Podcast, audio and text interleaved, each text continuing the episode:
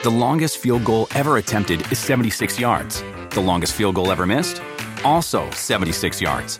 Why bring this up? Because knowing your limits matters, both when you're kicking a field goal and when you gamble. Betting more than you're comfortable with is like trying a 70-yard field goal. It probably won't go well. So set a limit when you gamble and stick to it. Want more helpful tips like this? Go to KeepItFunOhio.com for games, quizzes, and lots of ways to keep your gambling from getting out of hand. Do you want a beautiful lawn? Enter TruGreen, the easiest way to get a great lawn. Just water and mow, and they'll do the rest. Weed control, fertilization, aeration, and more. TruGreen is the official lawn care treatment provider of the PGA Tour, and they have a verified best price, which guarantees you the lowest price with no compromise on quality. You do you. Let TruGreen do your lawn care. Visit TruGreen.com, TruGreen.com, to get the best lawn at the best price with the best people. Guaranteed.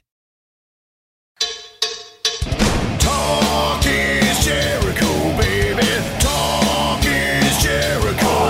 Talk is Jericho, mama. Talk is me. Hey, hi. We're very do-it-yourself here at the World Drive-In Jamboree. Don't you agree? We're punk rock, man. We are very punk rock, doing this in a punk rock style. So tonight we're going to be having the Sleepaway Camp marathon watch-along, which is great. And my favorite of the series, and possibly my favorite horror movie of all time, is Sleepaway Camp 2. So we have Amy and Kendall are here. They were part of the original cast of Sleepaway 2.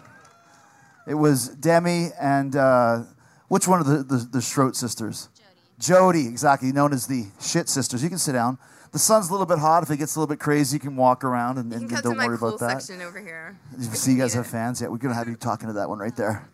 So can we agree out there that Sleepaway Camp 2 is a masterpiece of 80s horror? Yes, we can. Yes. So I found this movie back when I mentioned earlier on the Awesome Pod. Woo! We used to have a club. It was called the Cheap Ass Club. And what the Cheap Ass Club did was watch cheap ass horror movies, and we would go rent them at the local Yumbo Video. We didn't pronounce the J, it was the Winnipeg thing, so it was Yumbo Video. And you would go and look at the box, and then you would pitch it to your friends, like, this is the one we should watch for these reasons. Now, Sleepaway Camp 2 Unhappy Campers has this girl. And she's standing on the front cover, and she's got like a Freddy. Yes, dude. Remember That's what made me discover it too. That cover box. It's the cover iconic. Yeah. It's like, I have to watch this. Yeah, it was a picture of she's got a Freddy glove and a Jason mask, and I think she's got her little booty shorts. Right. It's like a really cute. Like a it's like I gotta watch this. So you look at this thing, go like, what is this? Like, this looks okay. And then you watch it and realize just how amazing it is. So exactly. I want to ask you guys, and Darcy, you love Sleepaway as well. Yeah, it's my top 10 too. Like, we love this movie. Yeah, we love it. Seriously, you guys are icons to us. I'm not even kidding. Iconic. So let me ask this. So Kendall, let's start with you. It's been 35 odd years since this movie came out. Does it make you laugh when some dummy like me says it's one of the greatest movies of all time? Initially, it surprised me. It really, really surprised me. I love it. I love it when you do something you don't anticipate how it will be received, the longevity of it, and I don't laugh. I'm humbled by it. You're humbled by it, right? Yes. How about you, Amy? No, I laugh my ass off. But no, I'm just kidding. I'm actually pretty stunned about it, because it's like she was saying, you do something and you don't realize what kind of impact it's gonna have later. And to understand now the following that we have is awesome. Yeah, you can cuss. Woo! So, Darcy, how did you discover Unhappy Campers? Well, I think I just told you. Well, did you just buy it from the box? Yes, from the box. I was like, I remember seeing it when I was too little, and my parents wouldn't let me get it. So finally, when I was old enough to rent on my own, I'm like, going back to that, and was shocked by how much it lived up to the cover box. Like, this is as good as advertised. And so I've just watched it. I've probably seen it 150 times, maybe. Yeah. And I never get tired of it. Like, he watched it the other night to prepare, and I was like, no, I want to be watching it again right now. It's not even to prepare. Like, I've seen it at least 150 times as well. Like, I watch it usually 2 or 3 times a year. Like, it's that type of movie. It's the type of movie that if I'm like, I want to watch something or just have something in the background, I'll put on Sleepaway Camp 2. You know, that blows my mind. Why is that? When a celebrity thinks that you're mind-blowing and the best of all time, you know, that's pretty cool. The thing is, when I discovered it, I was not a celebrity, not even close, just a kid who thought this movie would be something interesting, you know, and watching it. And the thing I like about it, like, so Sleepaway Camp, the original, there's a certain tone to it. I think it's much darker than 2. And 2 is a little bit... Way more serious, for sure. Way more serious, right? And 2 is a little bit more... Shall I say 80s? Does that make sense? It's definitely 80s, and it has a little bit of that comedy to make it more lighthearted, but not enough to turn it off, because we are not big horror comedy fans. I take it serious, like, as much as silly as that might sound. To me, it's serious with a bit of humor, you know? Camp. Yeah, campy, but they play it straight. It's not like there's, like, you know, there was the Return of the Living Dead, where there's, like, jokes being cracked, and it's, like, it's just more of a lighthearted type of a film. So how did you guys get involved with this? You can start, Kendall. Do you remember how you got the gig, and what did you hear about this movie, and kind of how did it all come to be? I really didn't know about the direction of the movie, but an agent submitted me. I live in Atlanta. I was living in Atlanta then. I went to the audition. They wanted a slightly humorous, edgy young lady, and I got the gig. So you auditioned for it? I definitely auditioned for it, yes. That's amazing. This was the hot movie on the block, the big sequel. Right, were you so excited? Were you like, I nailed it? I was. I love that. I was blown away, yes. How about you, Amy? Do you remember how you got the gig? Yeah, I mean, I auditioned also. I was an Atlanta actor as a young teenager. But originally, I had auditioned and got the part for The Other Sister, but my parents didn't want me to do that part, so they put me in the Other Sister role and brought Carol in. Carol was already on the production behind the scenes, and so they asked her to do the sister that gets the make-out scene and so that's what your parents didn't want you making out on camera. Right. So you played the other shit sister. Yes. Someone asked me, who you having on? I said, I got one of the shit sisters. Like, oh, that's amazing. Yes. Which we find out in the movie, they're called the Shote. The Shote sisters. Right, exactly. So this movie filmed in Atlanta. Mm-hmm. Yes. And so kind of tell us a little bit, like, how long did it take, and give us some of the stories about making this film as far as... when you got, did you live there in the camp? Was it an actual camp? Were you? It was a camp that was no longer active, so it was a little creepy in and of itself because it hadn't been used in quite some time. No, we stayed nearby. We didn't stay at the camp. What a dumb question. I mean, you guys didn't stay in the camp? Like, what? No, I thought you'd be living there. I've been on productions where they would absolutely have you living there. So that's a trauma trick. They hooked you up. That's a Lloyd Kaufman. That is very much. In the actual and cabins, a last right? drive-in thing. Yeah, well, good call, yeah. And it was done in October, so at night it was a little cool walking around in those shorts. My fondest memory was going to pick up my bag, and there was a snake curled next to my bag. Wow. And I'm one of those people that don't like snakes. So I tried not to scream because they were filming right nearby, and I just backed up and left my bag there. That was pretty considerate of you not to bust the take because you had a snake on your bag. That's a sign of a true... There's a true professional here. Professional! True professional. You're a master thespian. Yeah. What do you remember, Amy, about kind of the whole camp and going there? I think my biggest memory is the scene where we're all in the cafeteria for breakfast, and we sing the song, we all had this, like, plaster, like, oatmeal to eat. Yeah. And just playing with it. I don't think I ever ate it, and I don't think anybody was eating it. It was just, but it was like, oh. So thick, right? What the hell is this? We stirred it. a lot. But that's true summer camp food, though. Yeah. Yeah. Right? Exactly, yeah. Let's talk about the movie itself, and Darcy and I love this movie. What are some of your favorite moments from the film, just thinking about it? I don't know. You just love the movie. Well, we're going to go through some of this stuff. But tell me about Allie, the girl who played Allie. Did you get along with her? She's one of my favorites of the movie. Yeah. Yeah, she was not like her character. Valerie Hartman. Yeah, she was not like her character. She was really cool. Mm-hmm. Yeah. Yeah, we all got along. Actually, we all got along.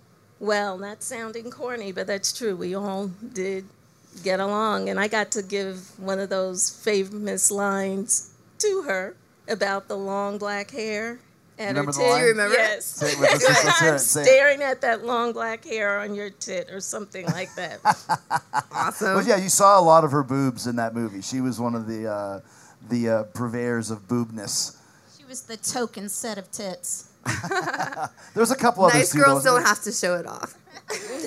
She also has one of the best deaths in cinematic history, of course, Allie. Yes. When she, if you guys seen this, when she gets shoved down the outhouse with the leech isn't shoved now. Yeah, with a giant stick. And one thing I love about this movie, it happens quite a few times, is there's this incessant buzzing of flies. If you see the movie, all you hear is zzzz. So one of the scenes where it has that is in the outhouse. So she gets shoved down the outhouse with a stick, and she comes up from the outhouse covered in leeches, which asks the question. Iconic. But do leeches live in human waste? I've never heard that before in science class. Yeah. Shut up! I've never thought about that. Why were there leeches? It's an outhouse. There's pee and poop in there. Why is there leeches just living in it? Can someone Google that and tell if leeches live in shit? Can leeches live in toxic waste? Suspension of disbelief. Yeah. Right. I see people on it.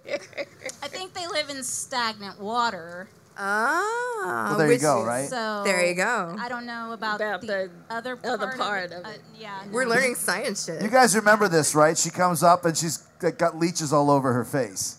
Which is just the greatest scene ever. And then later on, of course, in the reveal with all the bodies, you see her, and she now has a green face with the leeches still stuck on her. So the leeches were sacrificed as well, right? Very rarely. Oh, okay, hold on. So we have Mr. Science come up here and let's give us, what does it say? I want you to read what it says. Give us a report on science. These guys got a little setup over here. There's a protected from the heat over there. We have our fact checker. So read what you... First of all, what did you Google? Fact checker.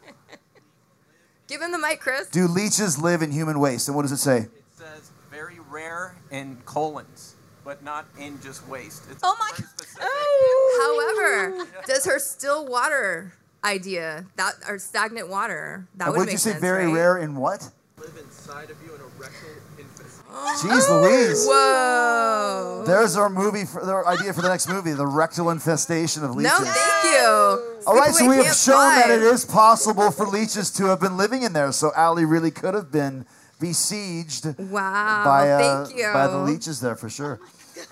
Let's talk about some of the co-stars in the movie because you guys showed up. Was this your first movie or one of your first movies? It was one of my first principal movies. Yeah. How about you, Amy? I had actually done a couple of other productions, but nobody. Right. So this movie has some names, shall we say? Obviously, the first one is Angela, is played by Pamela Springsteen, who is the sister of Bruce Springsteen. Which is amazing to me. And people still are you serious? Really was the boss's sister, right? Yep. Tell us about Pamela, what she was like to work with. And she was very quiet, but she was very sweet. You know, I didn't have a lot of time to work with her. So, I don't have anything bad to say about her. She was very, very nice to work with. Oh, no, we want some tea. Make them up. I mean, she was very quiet. Such a diva. Yeah, she was quiet, but she was down to earth. I mean, you wouldn't have known who she was unless someone told you. Was there ever any on-set visits from the boss coming to check out Little Sister? No. No. I think that would be awesome if Bruce Springsteen showed up at one point and played the happy camper theme or something, right? For the least scene. Had to see that toilet scene. I'm a happy camper. Yeah, he should have. He should have played the guitar during this. But that's the thing, though. So you have a Pamela Springsteen, and then another Hollywood royalty family. You have Renee Estevez, sister of one Emilio, Charlie Sheen, and daughter of Martin Sheen. Yep. Which is another just the most random of castings there. Talk about recollections of Renee. She was awesome. She was really friendly, really just, you know, like you felt like she was your best friend as soon as you met her. Right. She was really cool. All right. All right. Kendall? Yeah. Same. She was a lot more outgoing than Pam, but she, again, was another down-to-earth, just fun. We were just having fun. No one was putting on airs, or I'm you guys are just so and so kids and so. Here. Yeah, we out. Were young. Yeah. Just did you guys party at all on set or anything like that? Have any days off on set where you guys went and hung out? The only real party we had was when we had our cast party at the end, and we had it at the camp. And everybody stayed the night, and it was a night. Wackiness ensued. Yeah. When's the last time you've seen the movie? Maybe about a year or so ago. Okay. Yeah. How about you? Are you watching it tonight with us? I think we will stick around, hang out. Yeah. See it on the big screen. I don't think we ever saw it on the big screen. I doubt it ever had a theatrical release. I don't think it did. Mm-hmm. Went straight to video. Yeah. Right. Straight to Blockbuster. Straight to Yumbo Video. Yeah. The longest field goal ever attempted is 76 yards. The longest field goal ever missed? Also 76 yards. Why bring this up?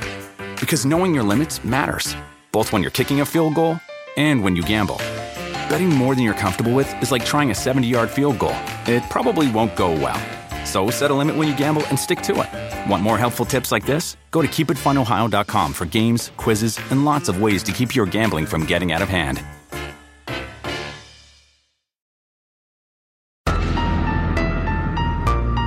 A lot of experienced actors on the two, like the guy who played TC, I remember, was on Eight Is Enough. Yep. Brian Clark, I think his name was. Yeah. Yep. And then the most random of casting was Walter Gotell as Uncle John. Yeah. Yep. He was like in famous war movies, like the Bridge to the River Kwai type of movies and those types of things. Yep. So did you learn from such Hollywood luminaries as Brian Patrick Clark and Walter Gotell? Again, very nice people. I know we keep saying that, but it was true. Everybody was super, super cool. And my sister and I got knocked off pretty early. So you did, right. We didn't have a whole lot of time to get to know people very well. But let's talk about that. So the sister, the poor shit sisters are basically burned alive. And hence my pants. Ah. I bought the brilliant. Pants. There you go. Nice. Woo! On fire. That's hot. I saw these pants yesterday. I was like, oh, hell yeah, I got to get those. Perfect. So when you're looking at the script and it said, you know, the sisters are burned or whatever it may be, because I think you're just a burnt, charred skeleton, basically, right? Yeah. So you don't even die on screen. I didn't even get to do that, You're just a dummy right there, right? Yeah. So did you watch that scene where your sister got burned? Actually off set. But I heard Carol screaming through the woods, and it was the craziest, most blood-curdling thing I think I've ever heard in my life. As she did. She gave it. Now, for you, Kendall, I think Demi got throat... Garroted, yeah. Is it Garrote or Garrett? Which one? Let's ask the audience. Is it Garrote or Garrote? Look it up again. Garrote. I'm Canadian, so garrote. So yeah, so she kind of gets that. So tell us that procedure about how you died on screen. What was the special effects like? That was actually fun in an odd sort of way. You know, because I'm standing there talking in the mirror and I don't see what Angela is doing behind me looking for something to kill me with. And when she comes behind me, we had to wrestle, you know, but I had my hand on the guitar string because it was a guitar string. It was an actual guitar string. That could actually really cut your throat. Yeah. Guerrilla filmmaking at its finest, ladies and gentlemen. Low budget. Yep. So you got your hand in there to protect yourself from certain death. Yes. And we tussled until she took me down. And then later, I got to see the back end of me because they stuffed me in the window. And yeah, so you saw the back half of me hanging out of the window. And I did, because they called us back maybe 3 or 4 weeks later to be on a sound stage. Do the scene? To do the scene where all the dead bodies were. And that took a while. We all had to lay there and pretend to be dead. Was some hours of sitting there pretending to be dead and holding your breath, et cetera, et cetera, et cetera. But yeah. That was a trope for sure in the 80s horror, where the final girl would go into a room and find all of the dead bodies. That was something that all the killers in the 80s spent a lot of time to do that.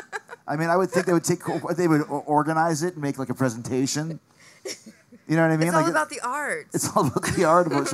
And my favorite thing about the reveal when she's like, "Don't go in there, it's locked." He's like, "No, it's not," and just opens the door like the worst lock ever. And this is Sean, of course, who walks inside, and then you see all of the bodies surrounded.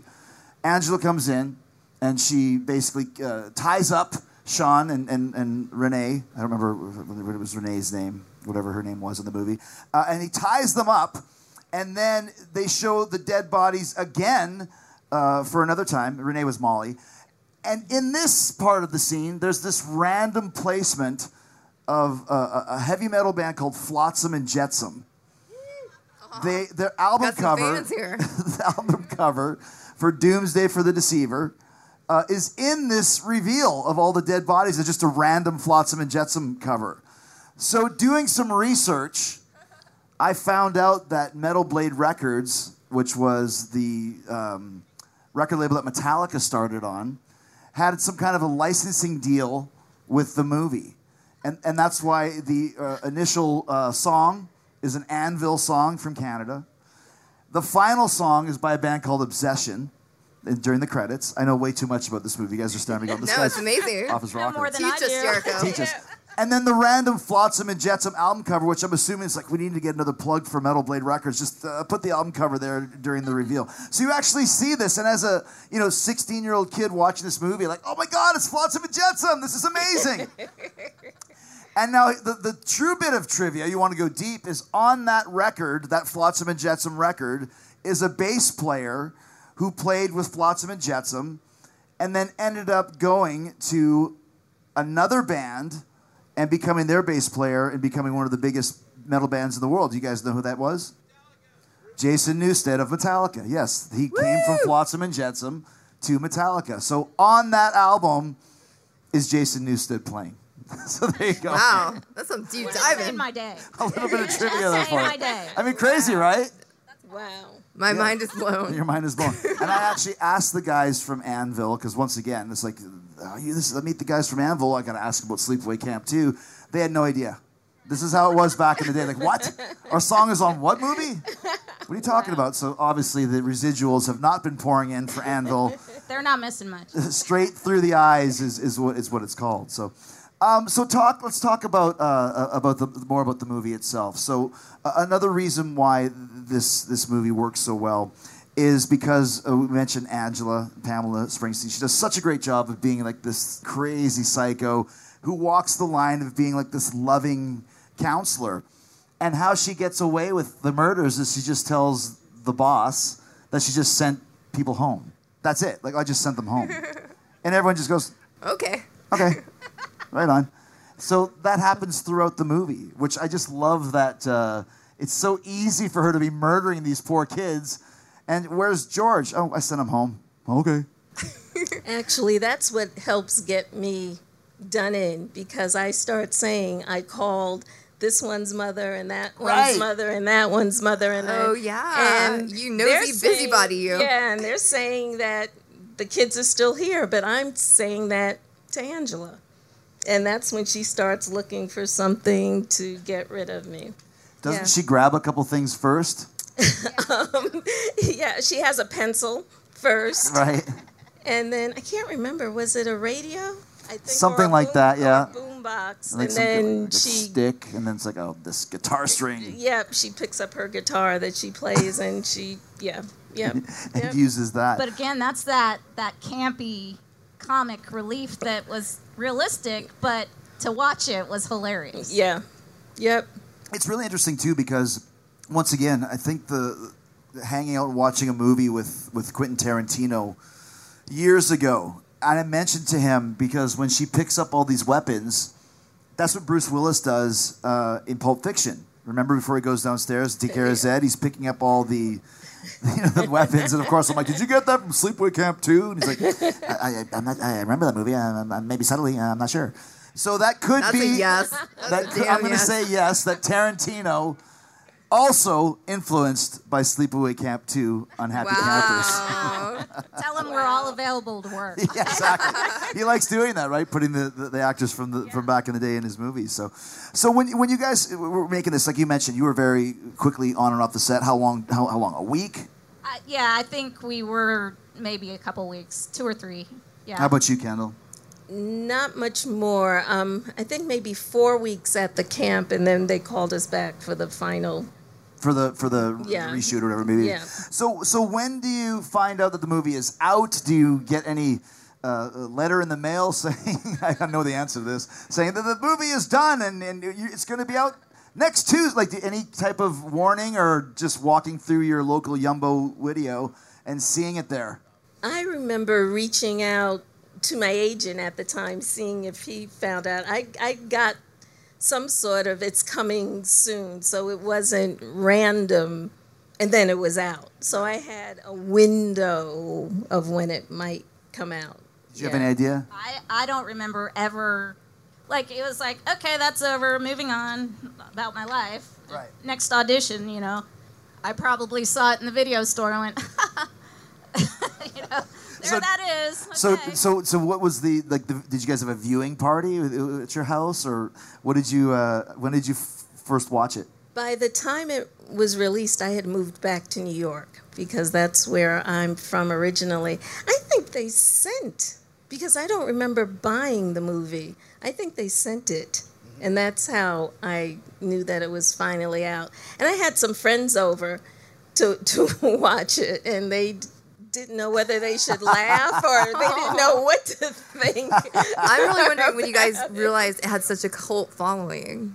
I mean, really, we did a reunion convention with Days of the Dead the February before the COVID everything shut down. It was a month before, and we were so well received. And the fans just came out of nowhere, and we're just like, what is happening? No way! Not until then. Yeah. Oh my god. I had no idea. I mean, I had the random person contact me on Facebook or whatever, but other than that.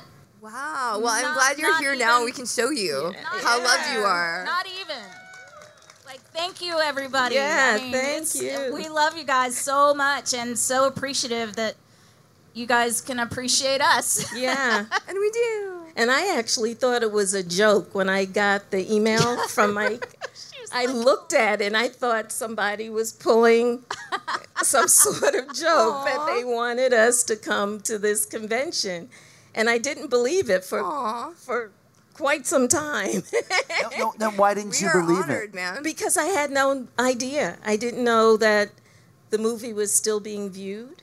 Just didn't know that it had taken legs after, because it was a while ago, right. Had no clue, none. Who else was with you at the reunion? Well, everybody that's here tonight, I think, was there. Yeah. All Sleepaway Camps, not just 2. Yeah. Gotcha. Right. It was a reunion situation. Gotcha. So you didn't see a Pamela Springsteen showing up, or Renee, or anything. No, she didn't show up. None of the. But Carol was there. Her other sister. My sister was there. But Carol lives in Atlanta. Also, well, she lives in the mountains. She has a winery in North Georgia, so it's hard for her to get away. But it was fun. It was a lot of fun. Who else was there? I can't not remember her name. She gets killed at the very, very, very beginning of the movie before like the opening credits. I love this. I love this. Let's talk about that death. And I think she's even listed as I keep looking and referencing the cast. Death? Yeah, exactly. I think she's actually doesn't even have a name. She's like killed at the beginning. Yeah. No way. Yep. First camper. So she's the one that when she's like, I just want to go home, and she just wants to get out of there. Yeah. And then who's got that shirt on? Where's that shirt? Shut up. Somebody's got a shirt about that, I think. Of that exact scene? They might be in their cars. A lot of people are listening in their cars back there. Right. Okay. So anyways, you see that Angela, I think she hits her from behind with like, you know, she uses a branch quite a bit. She likes wielding that tree branch. So she does that, yeah. Sorry, Trisha Grant as Girl Sent Home. Yes, that's right. Yes. That's her name in the credits. Yes. Girl Sent Home. Girl Sent Home. Girl Sent Home. Girl Sent Home. Hell yeah. So she gets hit from behind, and when she falls down, you see this like giant tongue thingy in between her mouth that Angela then proceeds to rip out, and it's just like the worst fake tongue. From like a joke shop. Like it's so bad, right? Like you could have literally gone to, you know, a butcher shop and bought like a tongue and used that instead. But it was like this rubbery. I suspend my disbelief. I liked it. It wasn't her real tongue? No. Why are you ruining this movie for me, man? Spoiler alert. The longest field goal ever attempted is 76 yards. The longest field goal ever missed? Also 76 yards. Why bring this up? Because knowing your limits matters. Both when you're kicking a field goal and when you gamble. Betting more than you're comfortable with is like trying a 70-yard field goal. It probably won't go well. So set a limit when you gamble and stick to it. Want more helpful tips like this? Go to KeepItFunOhio.com for games, quizzes, and lots of ways to keep your gambling from getting out of hand.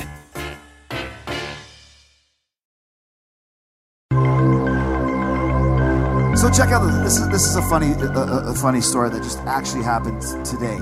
So are you guys familiar with the character actor Michael Hitchcock?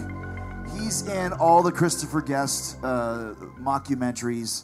If you saw him, he's a writer for Mad TV, and he's on a million different things. Like he's one of those guys when you see him, you know him. Super funny. He's a groundling. I'm a groundling, so we met during those days.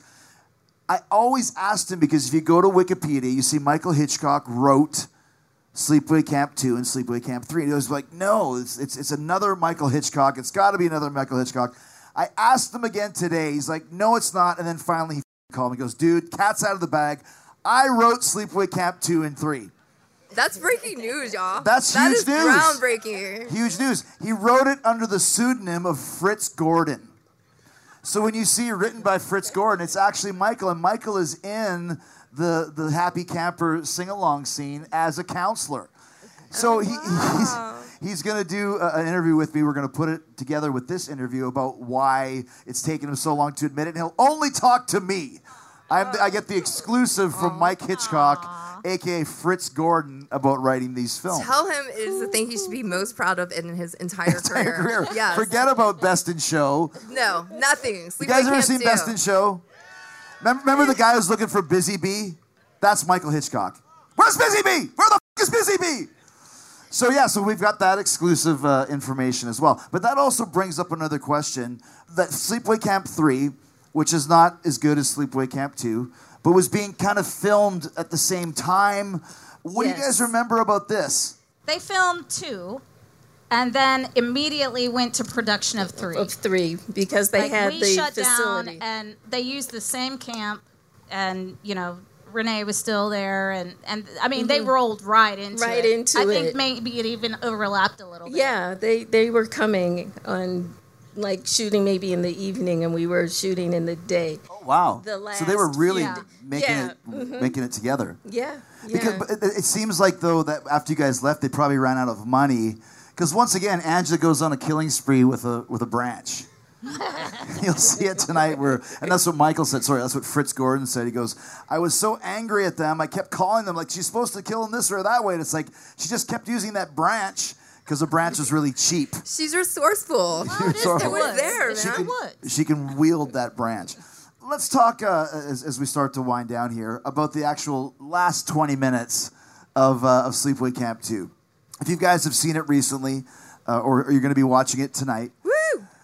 So it's going, and it's good. And then, you know, there's so many great kills, and, like, the poor kid gets killed wearing his... He literally is wearing his Freddy makeup and gets his throat slashed with the Freddy fingers. Oh, the irony. The irony. I was wondering how they were able to get away with that, too. New Line Cinema must have not cared. So far under the radar. Anyways, it's moving along great. And Brian Clark Duncan, he gets the acid thrown in the face, which is a great death, and they did a really good job with that. And then there's a flashback of Angela sleeping, and it's about 5 minutes of her killing everybody again. And then there's about a 10-minute chase through the woods, which is absolutely incredible. Of Renee escapes, Molly escapes from the killing ground, the burial ground where the Flotsam and Jetsam album is. She escapes and she runs away through the forest. And she's running, and she's running, and she runs right next to a tree where, of course, Angela's right beside her. And then she goes, ah, and then runs again. And she's running, and she's running, and she's running, and she runs past another tree where Angela's there again. Then Angela pushes her off a grassy knoll, shall we say? And sure. Yeah, and then just, like, looks at her and just leaves her for dead. And then she goes back to the camp. Everybody in the movie dies.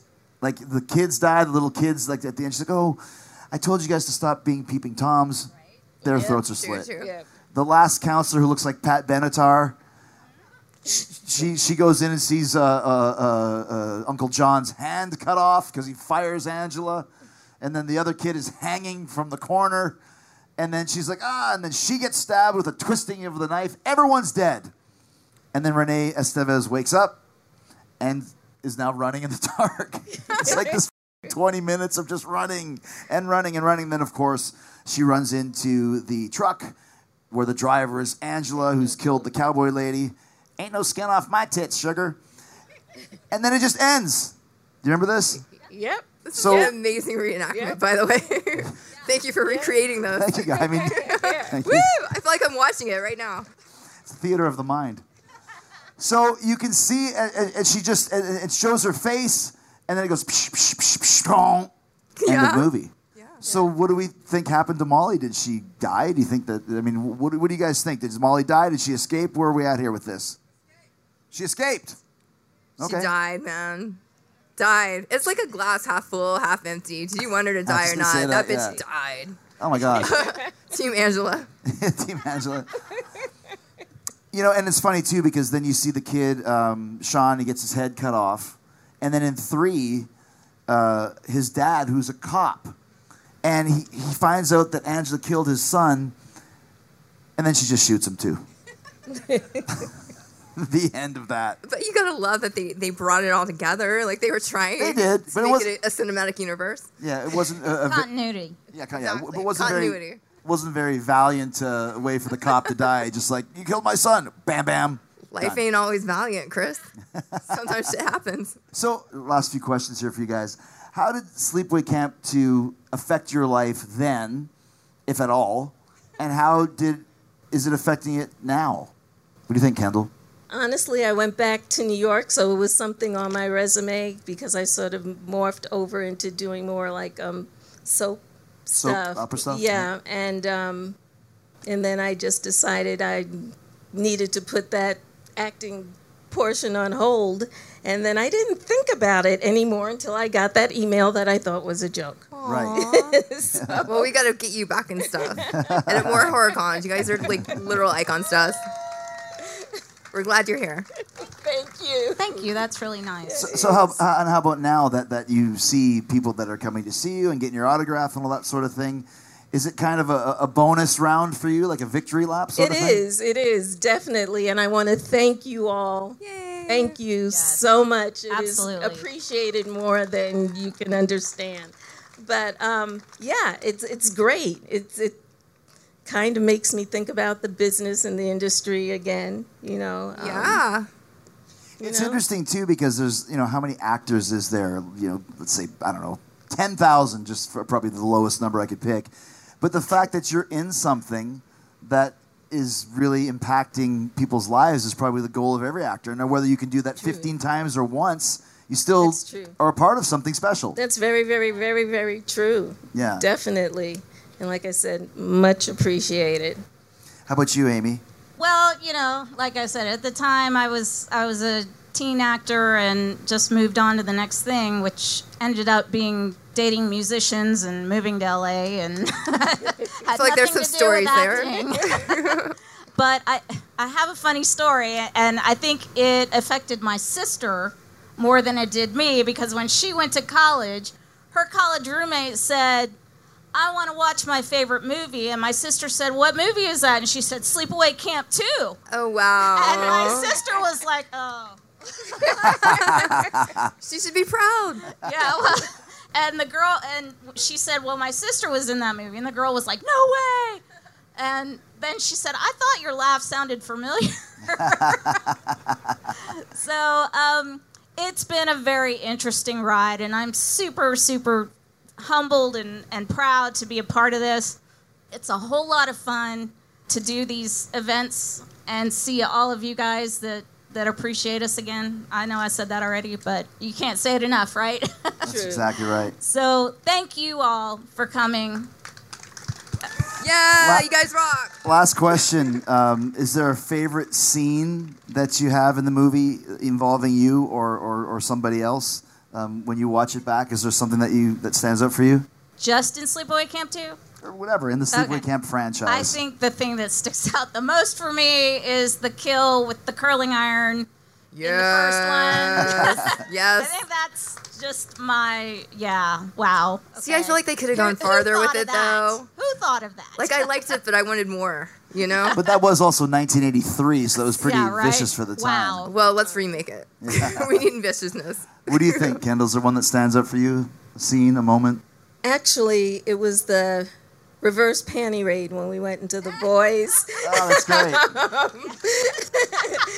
great. Camp room, and yeah. It was fun. That particular scene was... That was a good one. Loosely scripted, and it was a lot of fun. Yeah, and the other thing that sticks out in mine, were you there for the pool scene? No, we were dead.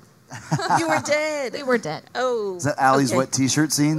Yes, that's Allie's having a barbecue. That was Allie's wet t-shirt scene. Another standout scene. Yeah. But the pool hadn't been maintained, so it was green. Oh, no. Algae. Aw, Allie's a trooper. And, yeah, she was, because I wouldn't get in the pool. If you look way in the back, you'll see somebody in a yellow bathing suit, and that was me sitting on the side watching everybody have fun. So those were the two things that stuck. How about you, Darcy?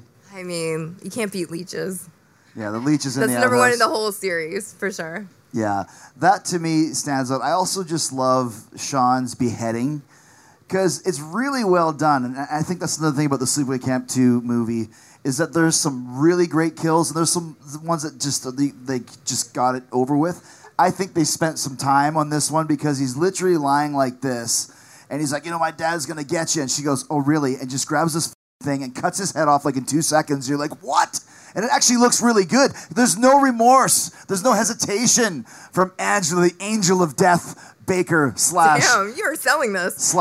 / Johnson. My name is Angela Johnson, not Angela Baker, because she took all the pills and the electroshock and one surgery even, she says. So I just really love that just out of nowhere kill.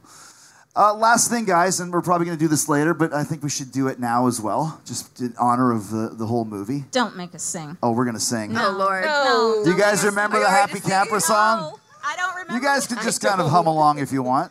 You don't remember the words? No. Because I happen to have them right here. Oh, you cheater. Yeah, of course you do. Of course. So it's very easy. I don't have my phone. It's very easy. It's I'm a Happy Camper. It's practice for tonight. I love the summer sun. I love the trees and forest. I'm always having fun. Oh, I'm a happy camper. I love the clear blue sky. I'm going to make you eat oatmeal. And with the grace of God, I'll camp until I die. You guys remember this? You want to give it a try? I want to hear that. I said you want to give it a try. Yeah. Are you happy campers? Here we go. There's our cue card right there. Oh, I'm a happy camper. I love the summer sun. I love the trees and forest. I'm always having fun. I'm a happy camper. I love the clear blue sky. Woo! And with the grace of God, I'll camp until I die. Kendall and Amy, Sleepaway Camp 2, and happy campers! Thank you, guys. Thank you, everybody. Thank you all. The longest field goal ever attempted is 76 yards. The longest field goal ever missed? Also 76 yards. Why bring this up? Because knowing your limits matters, both when you're kicking a field goal and when you gamble. Betting more than you're comfortable with is like trying a 70-yard field goal. It probably won't go well. So set a limit when you gamble and stick to it. Want more helpful tips like this? Go to KeepItFunOhio.com for games, quizzes, and lots of ways to keep your gambling from getting out of hand. It's been a long time since I saw my friend Michael Hitchcock, one of the funniest people I've met. Reading during the podcast, how rude. Oh, are we starting? I've just been... Was I talking about you in that? Well, yeah, you were, but that's not why I'm reading it. It's just such a great book.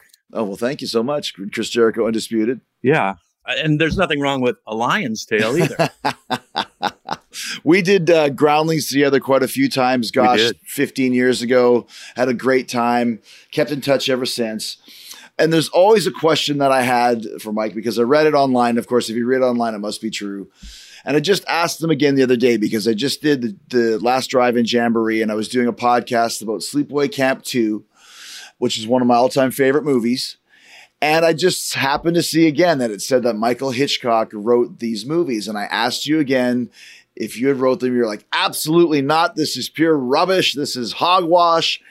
And then you text me about 20 minutes later and had a confession to make for the first time ever since 1988 about Sleepaway Camp 2 and 3. Well, let's set this record straight immediately.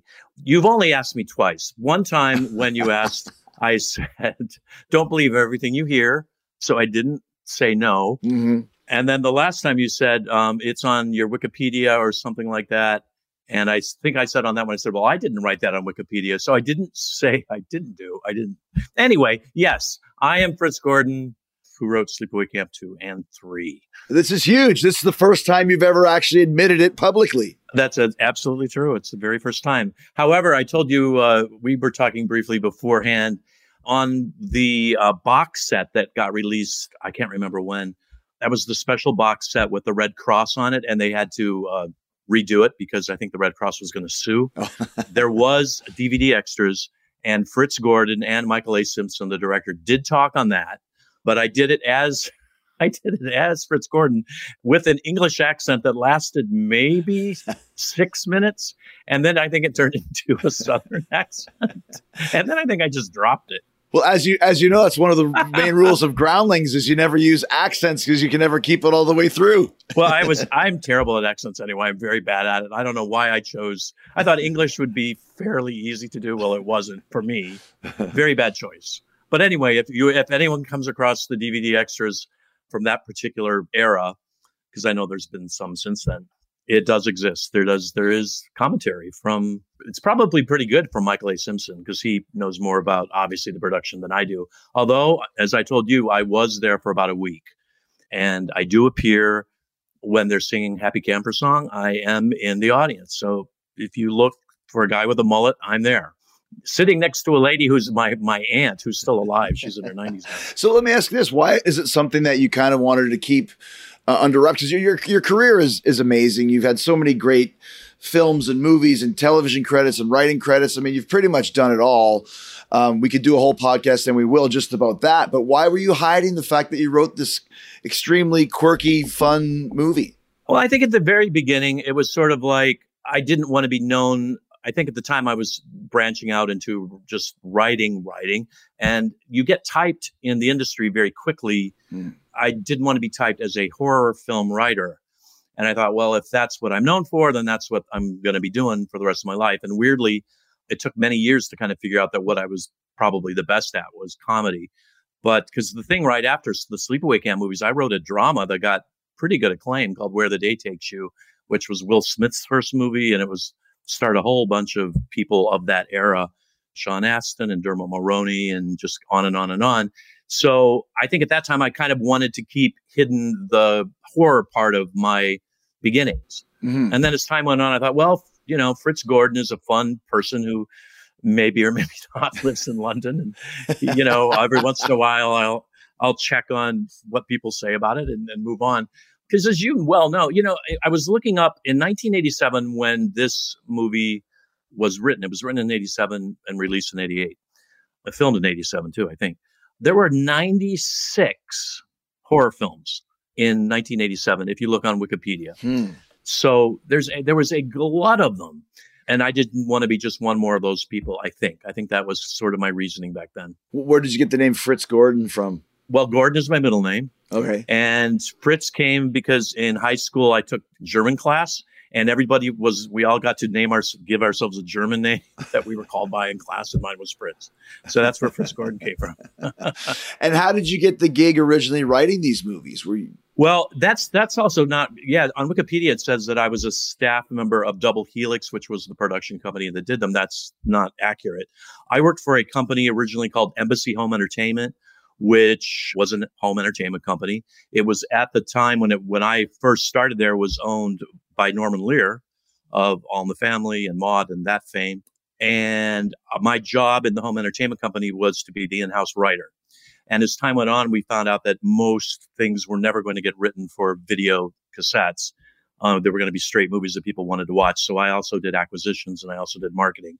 But this project came about, Michael A. Simpson, the director, I had met at early Sundance. He had done an indie movie that I liked.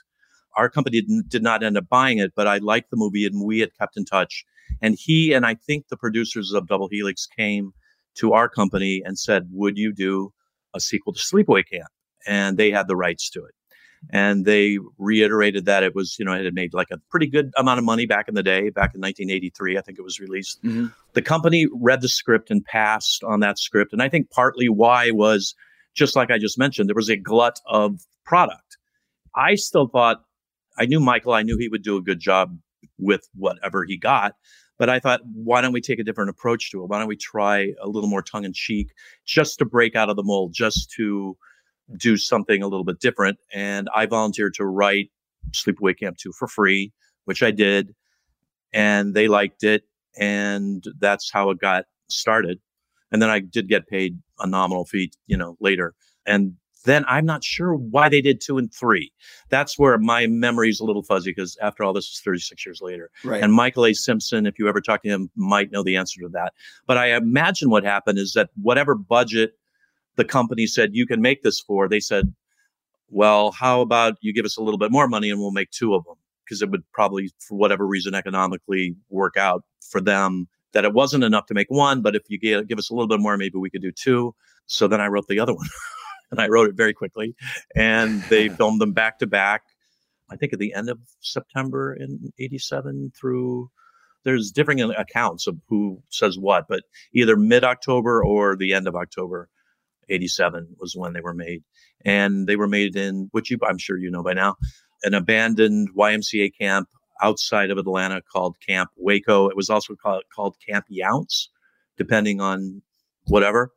So, and they were made there because the original Sleepaway Camp was set in New York. And I was very concerned that if we're shooting in Georgia, it's going to sound like Georgia with the actors. At least in number 2, it's not too apparent. There's a couple of actors who definitely have a Georgia accent, but most of them really stepped up to the plate and did not do that. So Georgia substituted for New York, and it was shot in the middle of nowhere. You can see it, by the way, Chris, I don't know if you've seen it, but on YouTube, a couple people went to that place and, you know, walked around. It's now, I think, like a hunting. Oh, wow. So some of those buildings still are up, or were up when they filmed it. And they walk around and say, well, there's the pool, or there's where that was. And it's kind of crazy. Well, it's interesting to me, too, because obviously 2 is so good. And the reason why I don't care for 3 is because it's not as good, and is because of the budget constraints or whatever. Kind of tell us a little bit where Sleepaway Camp 3 goes wrong, because everything about 2 is so right, and that's why I think it was a little bit disappointing with 3. I'm wondering if it didn't fit your vision. Was there a lot of stuff that was changed with that script? Yeah, I went. You know, it's so funny because I haven't thought about this for a long time, and I literally have kept drafts saved in boxes, and I pulled them out Yeah, they definitely, what the original, on both of them, there were things that got changed for budgetary reasons. On three, especially, at one point, at least in the first draft, there was a stray dog at camp that did not like Angela at all. And at the very end, it was the dog that attacked Angela and brought her down and really mauled her and, you know, caused really, it was a dog that brought her down. And obviously you can't shoot a dog on right. Limited budget. So I don't know what I was even thinking. So that got thrown out fairly quickly. But I think they probably spent a good deal of the money on the first one and didn't have as much left over on the second one. And, you know, when in doubt, bring out that branch and hit people with it. Yeah, she used that branch for most of her kills. She uses it a lot in number three. That branch comes out. Because I actually looked about that, too, to see what changed in those regards. Like, when Herman got killed, that was supposed to be, the branch was supposed to be on fire, and it was supposed to first hit him in the crotch and then whack him in the head and catch him on fire. So that was all supposed to be a huge fire thing. Oh. Tawny, the newscaster, originally Angela cut the brakes to her news van, and it went over a cliff. I mean, so there were bigger, more special effects. And then the ones that they did have, like the girl that goes down the flagpole and the lawnmower thing, which were, you know, I'd say objectively pretty good, scary moments, got way cut back because of the rating. These films were both, I think by contract, had to be with our company, had to be rated. Part of the contract was they had to be rated. They had to be rated R. Right. So there are movies of that era that did not have ratings at all because they were going straight to video. So that company, whoever rates the movies, had huge notes. And both of those stunts got way cut back. So I think some of that, which was there, didn't end up on film. You didn't see it. So that's part of it. And then, yeah, and it got silly. It's sillier. It definitely is.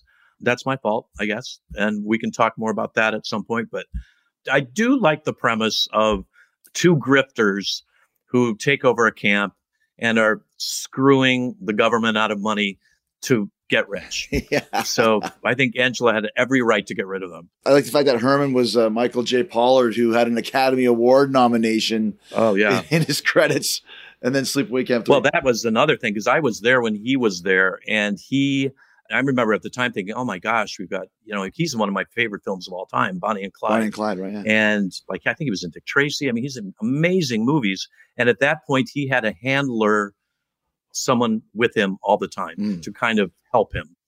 And I just remember at the time thinking, oh, Michael J. Pollard, I wish you weren't in this movie because you deserve so much better than this.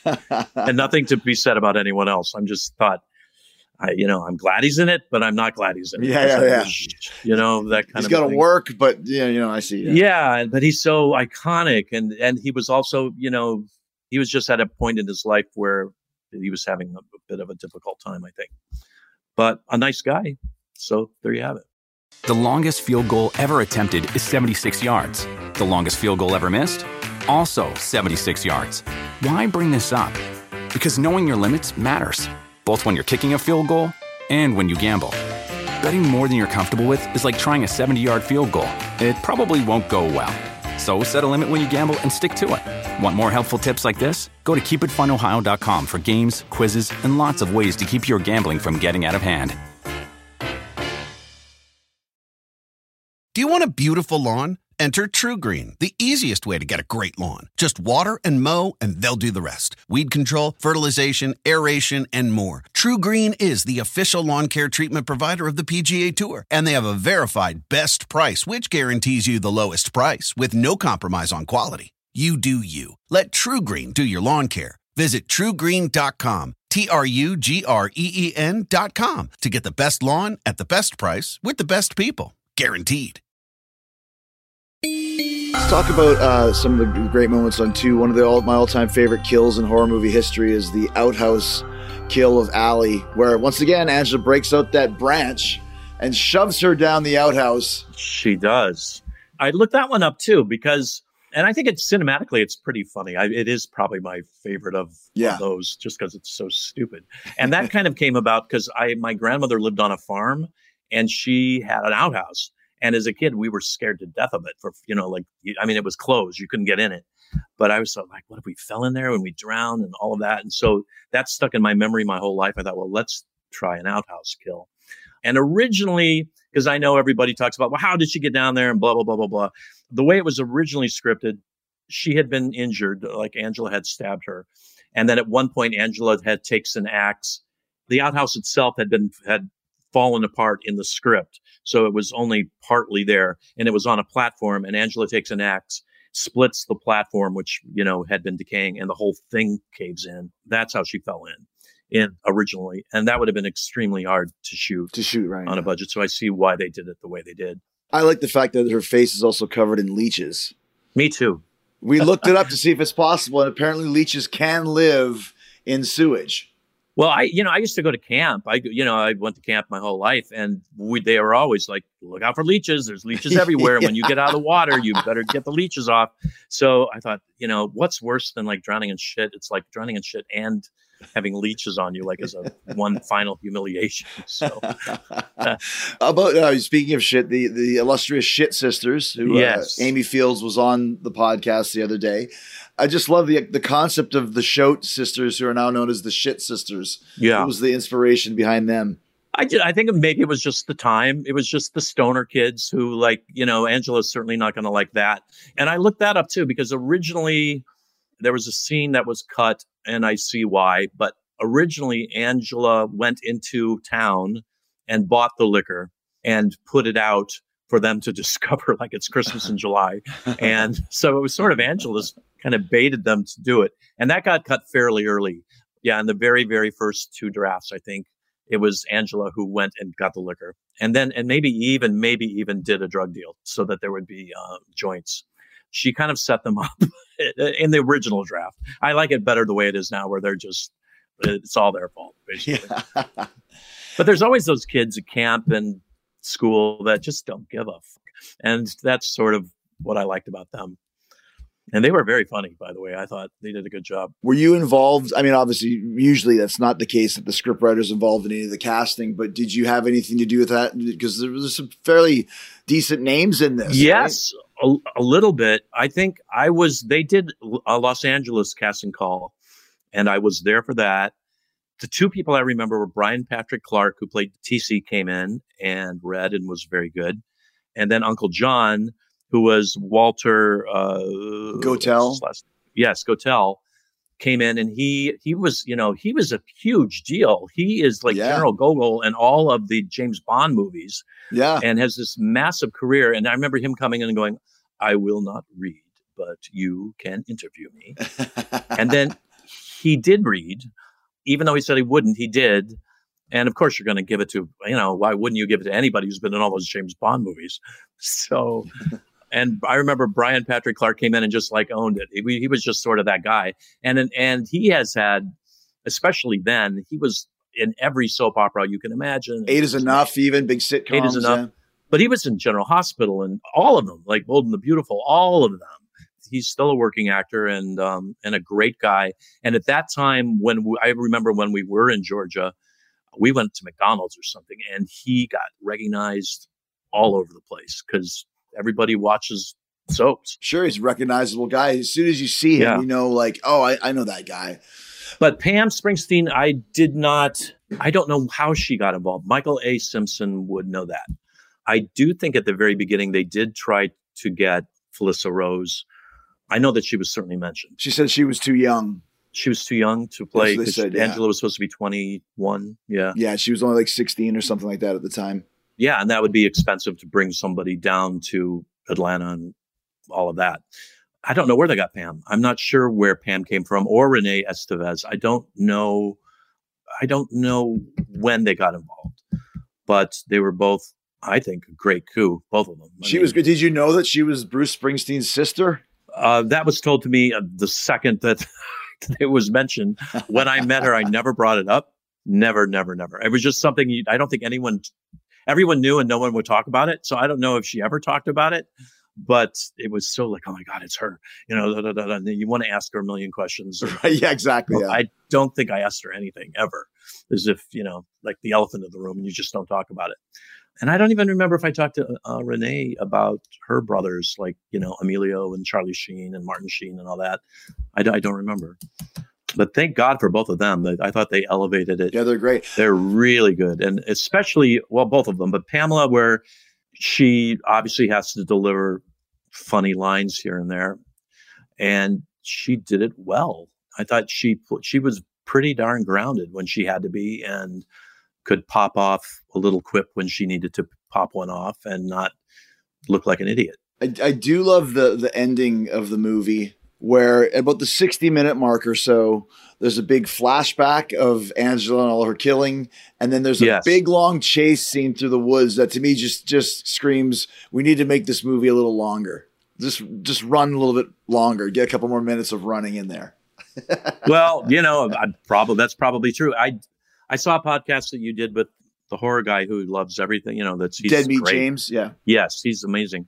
And you talked about both of those things. And what I do remember about the flashback is, and I vaguely remember this, if you hadn't brought it up, I don't think I would remember. It's not in the scripts. It absolutely was an add-on. But clearly we didn't go back 5 months later and do reshoots. So that was done on set when they were filming. And I don't know if they did a pickup during 3 when they were already done with 2. Or so someone the script supervisor is usually, besides making sure everybody's saying the right line, they're also timing the scenes. So at some point they must have timed it and gone, this is timing out too short. Yeah. They probably huddled together and said, we're going to need to do something. What should we do? And all I remember adding to the conversation, because I think by that time they had decided they were going to do some sort of nightmare situation. And I said, Angela would not be scared about the killings. She would be scared. Her nightmare would be that somebody thinks she's fucked up. That was my addition to it. And they do end it with that. They do end it with Allie going, you're more fucked up than I thought. And then she wakes up. Right. How about the ending scene of when Molly's running through the forest and she finally comes onto the road, and there's Angela with the lady's cowboy hat. It's no skin off my tits, sister. What happens in your writer's head? Did she die? Did she run back? What did you think? I mean, we all hope she didn't. Right. But Angela's pretty crafty, I have to say. Yeah. I don't think Angela had a choice in the matter. She wants to continue. I think if Molly lived, Angela would have ended up in jail. So clearly she didn't, because she came back to camp the next year.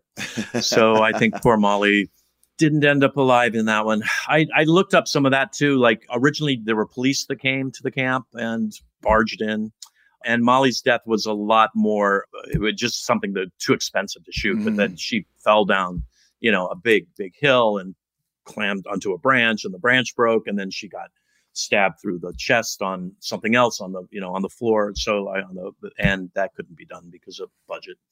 And then the only most of the murders stayed as scripted. The only other one that was sort of not as written completely was when TC comes in and she throws the cup of acid on him. That was originally a bucket of acid above the door, like the kids had done, like Charlie and Emilio had done with the water. Right. And so it was a mirror of that, except this time it's acid. And I remember when I saw it, I thought, like, really? A cup of acid's going to kill somebody? I don't think so. But, what are you going to do? That's how it goes. Yeah. It's a good one, though. It's believable because he gets it in his face. And then she does say, you want another cup? So he probably got a few cups when we weren't watching. Probably completely out of your knowledge.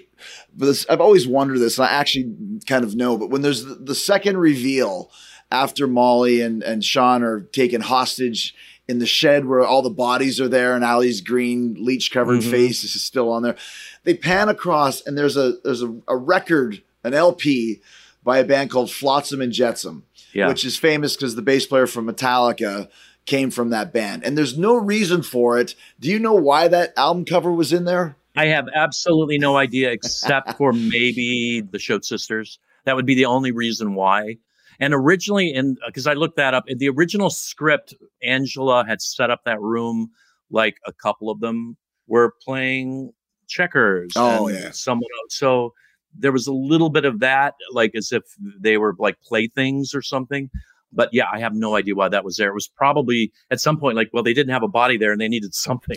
You know what I mean? Where they do the pan. So, well, we'll put a record album there. And, well, what do we have? We have maybe the Schultz sisters listen to heavy metal, or one of the guys. So that's what it was. But yeah, I don't know why. I think the studio had some kind of a deal with the record company, because there's a couple other songs in the movie that are from this Metal Blade Records. So I'm thinking maybe they might have product placement, like just stick the album in there, make them happy. You know, they paid us $5,000 for the movie or whoever. I know, like Anvil, you know, did the opening song and stuff. So maybe, I don't know when that deal happened, if it happened before the movie was shot or after. Yeah. Your theory would be that it was, they knew ahead of time. So maybe they did. I don't know. Or maybe it was just random. I don't know. Maybe somebody thought it was. It could be random, funny. But I don't know how you would get the right. You know, you can't. I mean, I don't know if you watch Troll 2, there's a million, of course, product placement everywhere that there shouldn't be, and they could get sued. I don't know how they didn't get sued, but they're pretty careful with in this movie. They really don't show products that much, so I bet you they must have had the rights. Did you write the Happy Camper song? I did write the Happy Camper song, and weirdly, and that's what was also kind of funny about pretending that I wasn't Fritz Gordon.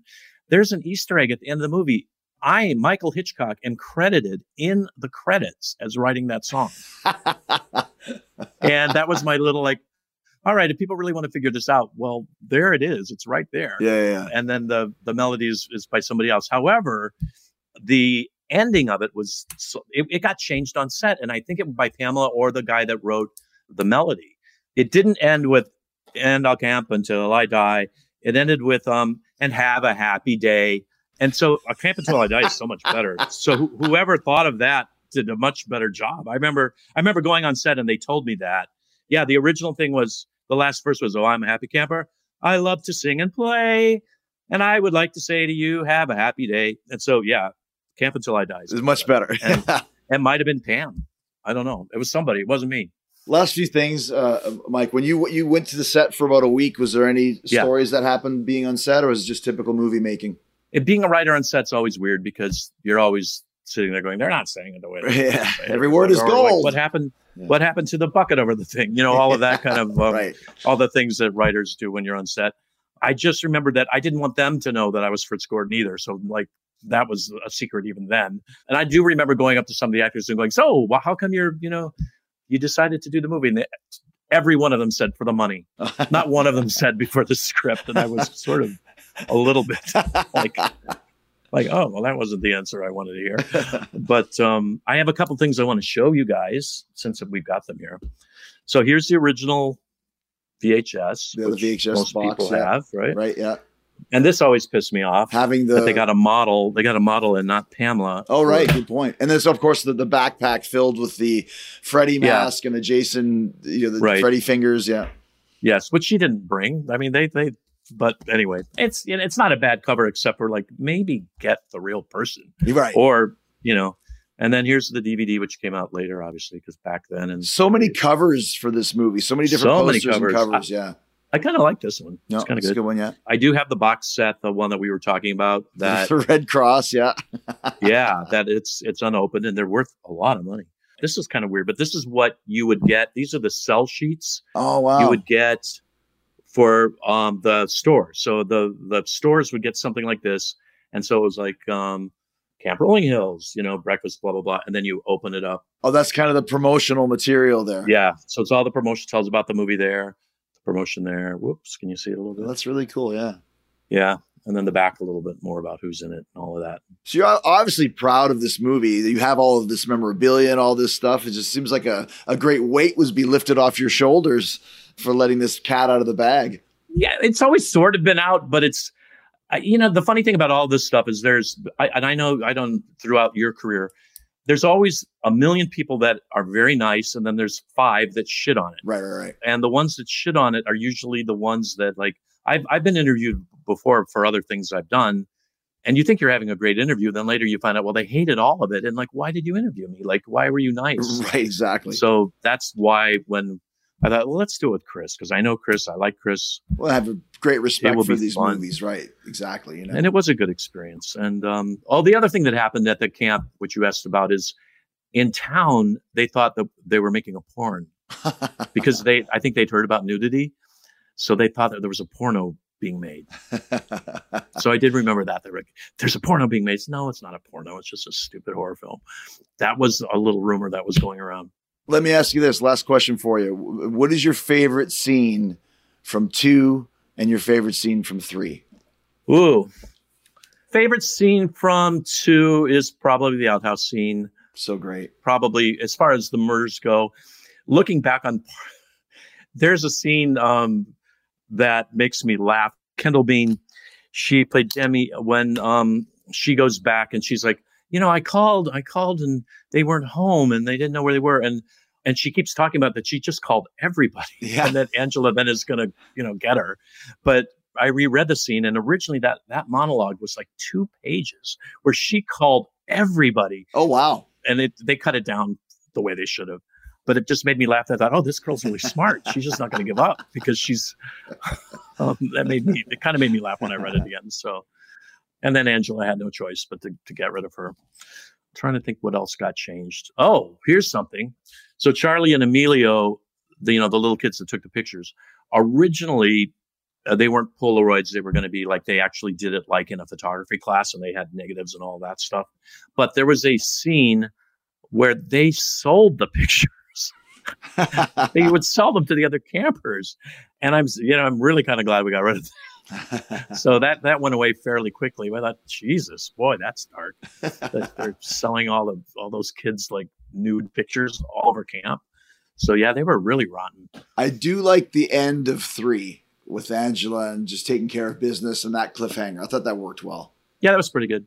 My favorite part about 3 was that it was rich kids versus poor kids, and that they're, supposedly coming together for some grand experiment. But the real reason is just to make money off of the rich kids. Right. And in that one, I mean, everyone knows by now that in Sleepaway 2, everyone's named after the Brat Pack. I mean, everybody, every single name. That's right. Yeah, for sure. Mare, every single one, Allie, including all of them, Molly, including like Uncle John is John Hughes, who's sort of like the leader of, he was Dude, that's great. I don't think I've ever actually put 2 and 2 together on that before. No, they're all, every one of them's a Brat Pack. TC is Tom Cruise, Rob Lowe, Ali Sheedy, Molly Ringwald, Emilio and Charlie, every one of them.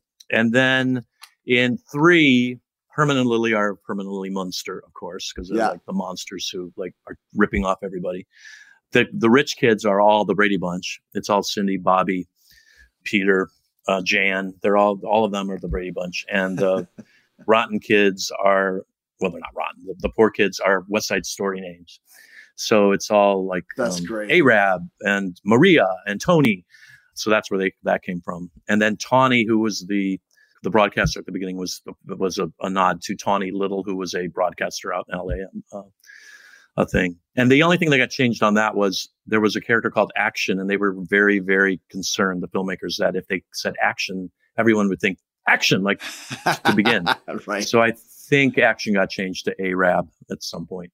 Like I said, man, the cat is out of the bag, and I think you should be pretty proud of being a big part of one of the greatest franchises in horror movie history, man. Well, thank you, and my apologies to the original cast and to the original writer, because this is not that film, and I know that they are still continuing to do their version, and they should.